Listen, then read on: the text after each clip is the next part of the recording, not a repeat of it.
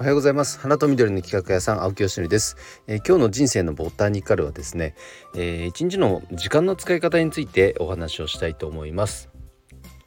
えっ、ー、とまあね1日24時間どう使うかだけですよね。その中に僕は仕事もプライベートもあんまりなくて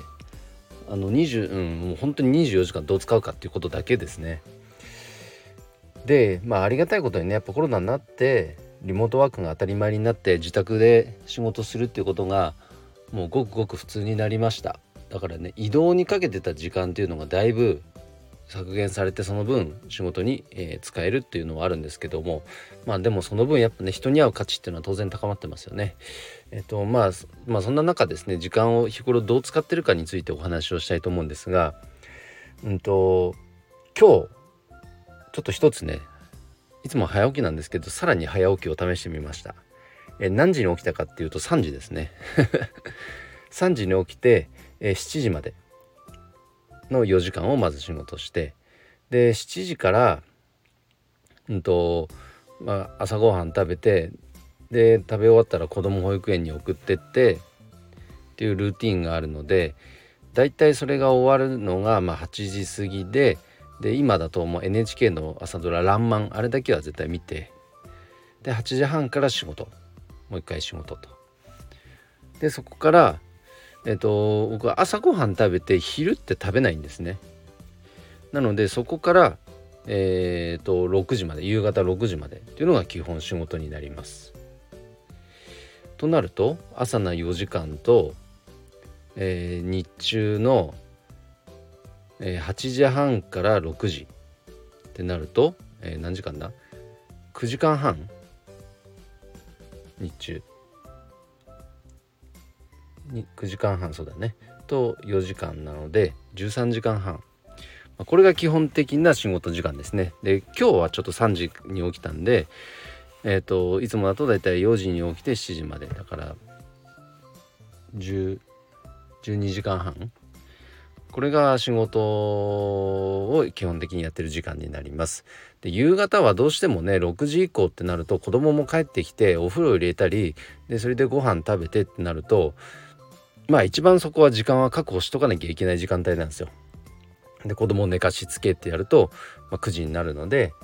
で寝かしつけてそのまんま、うんと、基本的には寝るようにしてます。そこからまた寝かしつけ終わって、えー、起きて作業するとまあそもそもやっぱその夜仕事するって効率良くないですよね。集中力絶対落ちてるんであんま良くないですよね。だったらもうそのまんま寝ちゃって朝早く起きるっていう方が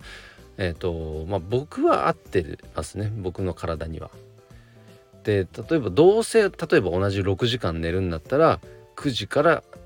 夜の9時から3時まで寝る。12時夜の12時から朝6時ではなくてその3時間前倒しですね。僕はそっちの選択をしています、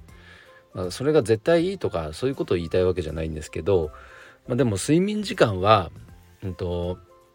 まあ、6時間は確保したいなと思ってますね。できれば8時間ぐらい取りたいんですけどもちろん取る時もあるんですけどなんか僕はやっぱりあのショートスリーパーではなくてちゃんと睡眠取らないとまあその分しっかり日中の作業効率が落ちるので で40過ぎてますからね。やっぱそこは確保しないと今度ねそもそものやっぱ健康体を維持できなくなってってしまったら元も子もありませんからそこはなんかこうちゃんと時間区切ってで長時間働けばいいってもんでもないと思うのでもちろんね量質転換っていうのもあるから一概に100%そうっていうわけではないですけどもでも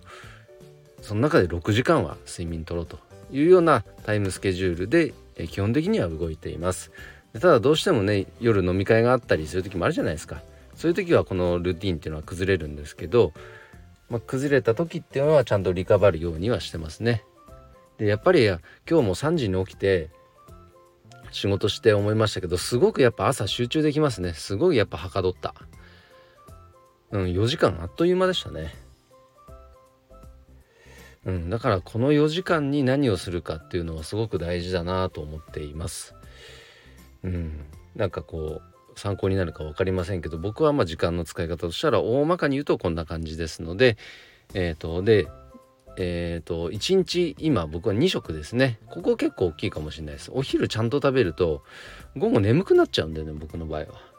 だから朝朝ちゃんと食べて、えー、昼を抜いてでそのまま夕方までというようにしてますのでその辺も含めて参考にしていただけたら嬉しいです、えー、ということで今日はですね日中の時間の使い方についてお話をさせていただきました。それでは今日も一日頑張ろう。青木よしのりでした。バイバイ。